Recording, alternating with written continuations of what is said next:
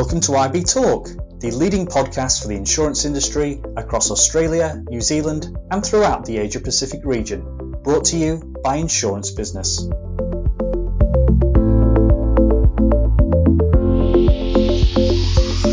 Welcome back to IB Talk. I'm Danny Wood, news editor of Insurance Business Australia. Today we're joined by Matthew Bates, Managing Director of Bell Partners Insurance. Matthew's 10 person brokerage is based in Sydney. We're going to look at some of the insurance challenges he's facing and focus a little on cyber issues. Welcome, Matthew. Good morning, Danny. Now, when we spoke, I think it was the middle of last year, you just invited the underwriters you work with to an opening night screening of Maverick, that sequel to the classic Top Gun movie. And I can't resist this question because Tom Cruise's latest Mission Impossible movie is out, and there's that incredible motorbike stunt that he does himself. And I mean, I know you don't specialize in insurance coverages for film crews and movie stars, but as a broker and a Tom Cruise fan, um, how do you see that stunt and its insurance and risk management implications?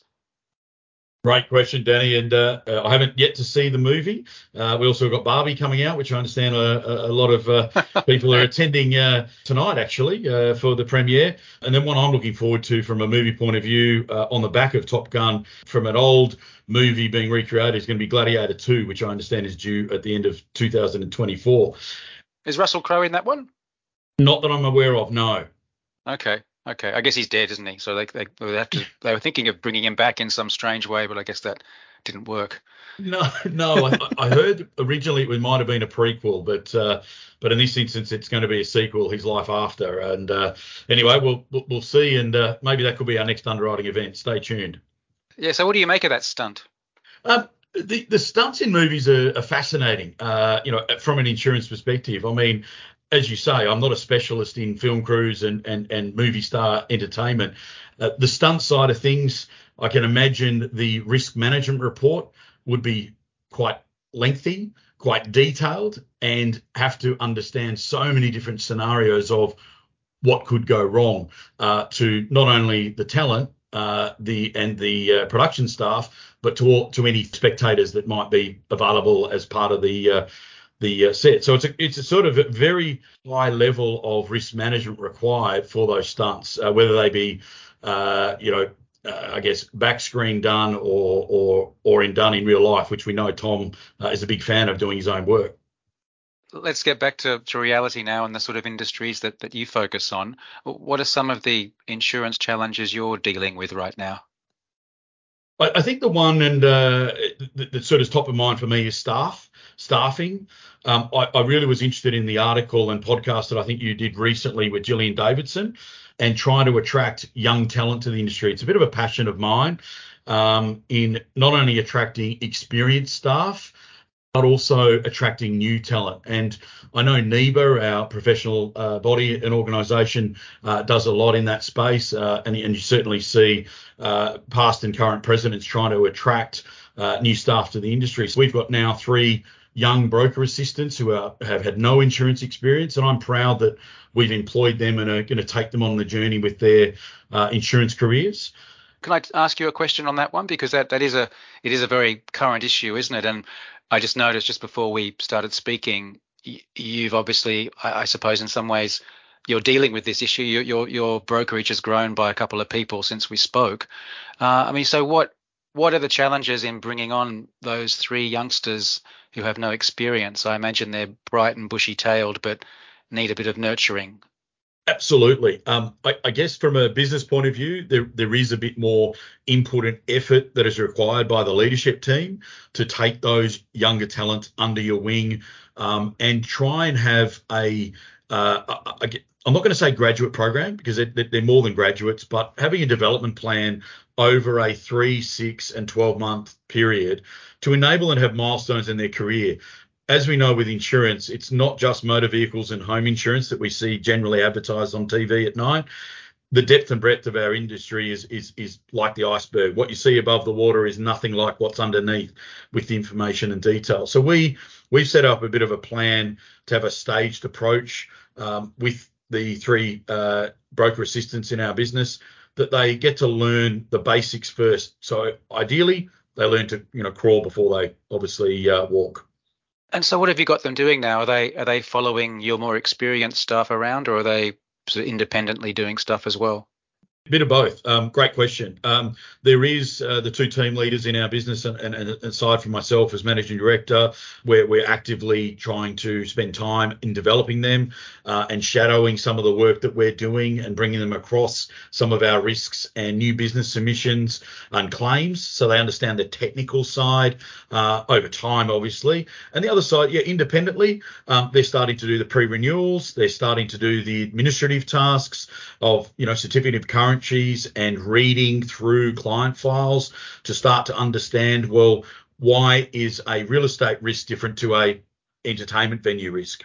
Let's talk about some other challenges as well. Um, what are some other insurance challenges you're dealing with right now? Insurers uh, response times um, and capacity still tend to be uh, uh, a little bit on the nose dare i say. Uh, I, I know as an industry uh, we've certainly had a, a, a tough period, uh, COVID and pandemic aside, uh, with all the catastrophic events here in Australia and let alone the world. Um, but generally, the response times uh, of most of the insurers uh, and agencies, uh, for that matter, um, are certainly not as attractive as they once were a, a few years ago.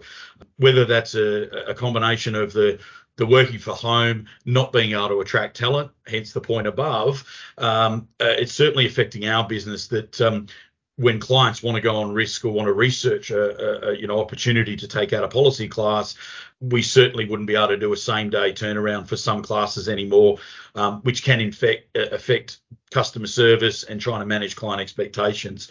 So that's still a challenge. The second part around capacity. I, I, think we're seeing some slight movement from the, the, the very hard markets that we've seen in the last couple of years, but it is definitely dependent on policy class.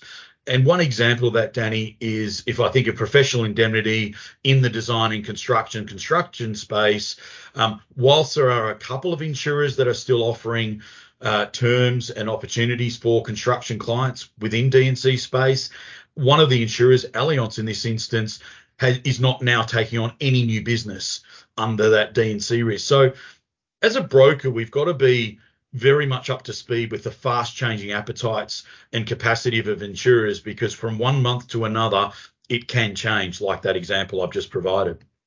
Cyber insurance um, can be another tricky area for everyone involved in that space, and cyber attacks continue in Australia. But the stats seem to show that many SMEs don't actually have cyber cover. I mean, what sort of reasons are you getting from your clients about, you know, why they don't have that coverage? That is a really passionate uh, question. Uh, well, I'm passionate about, I should say, cyber. Um, cyber I'm passionate too. Yeah.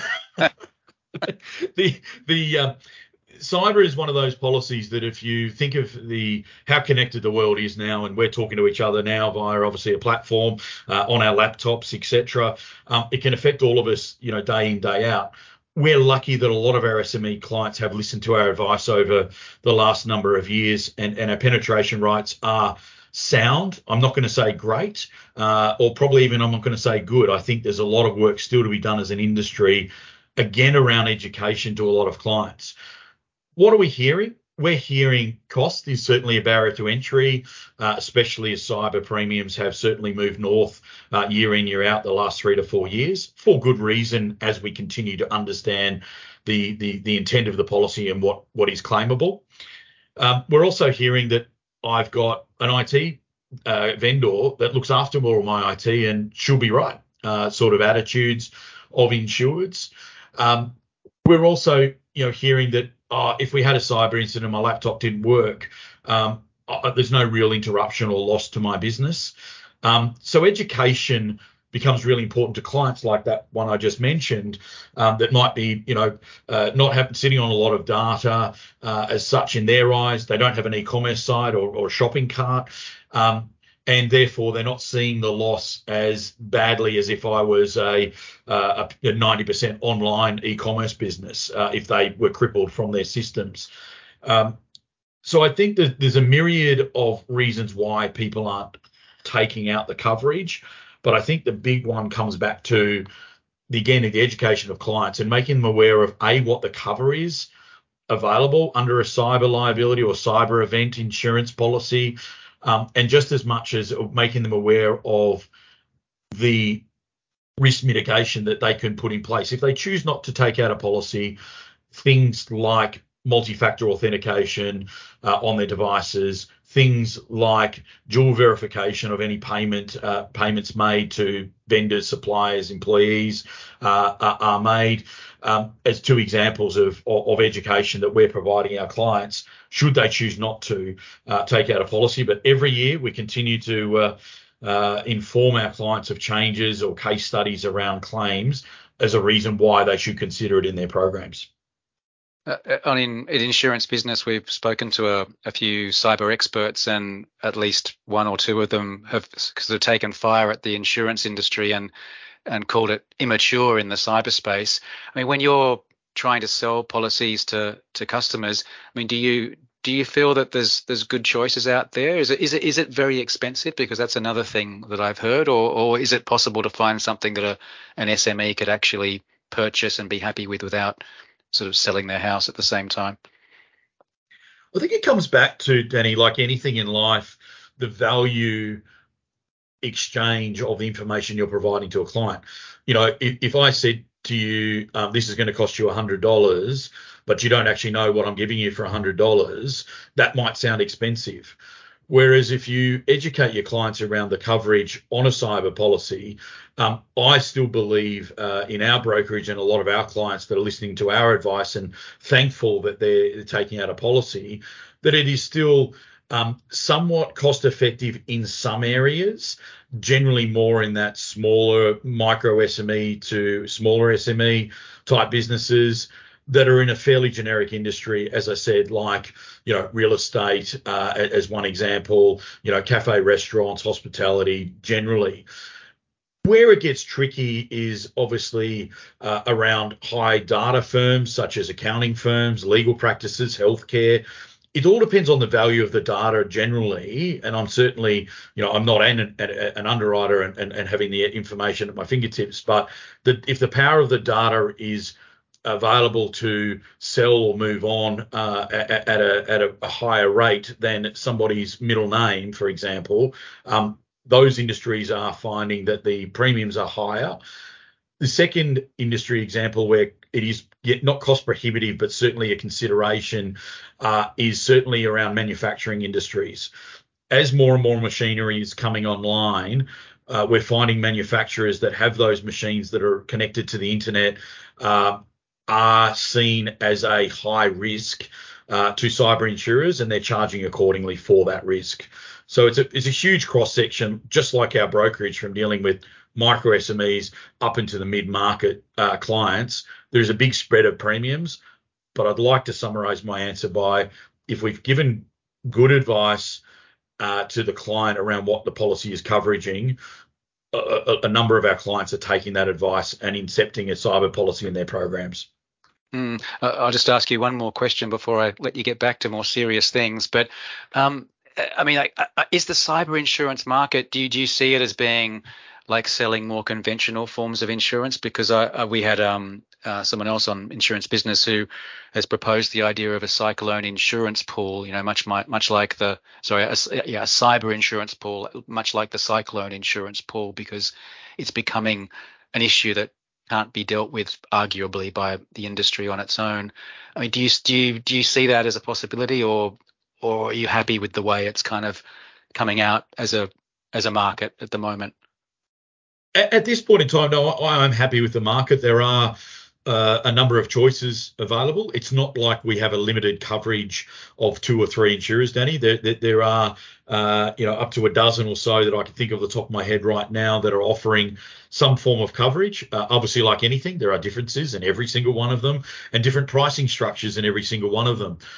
I, I think at this at this point, if cyber continues on its trajectory of increases, information, knowledge, and understanding of the claims that have been presented over the next few years, um, then potentially uh, there, there, could be some merit and discussions around uh, government intervention, uh, etc. But at this point in time, no, I think that as a commercial product, um, every client could make an informed decision based on what's available to them. There are certainly um, when you look at the, the cyclone pool and the property insurances for the you know parallel above the 26 parallel in North Queensland and and and, and etc.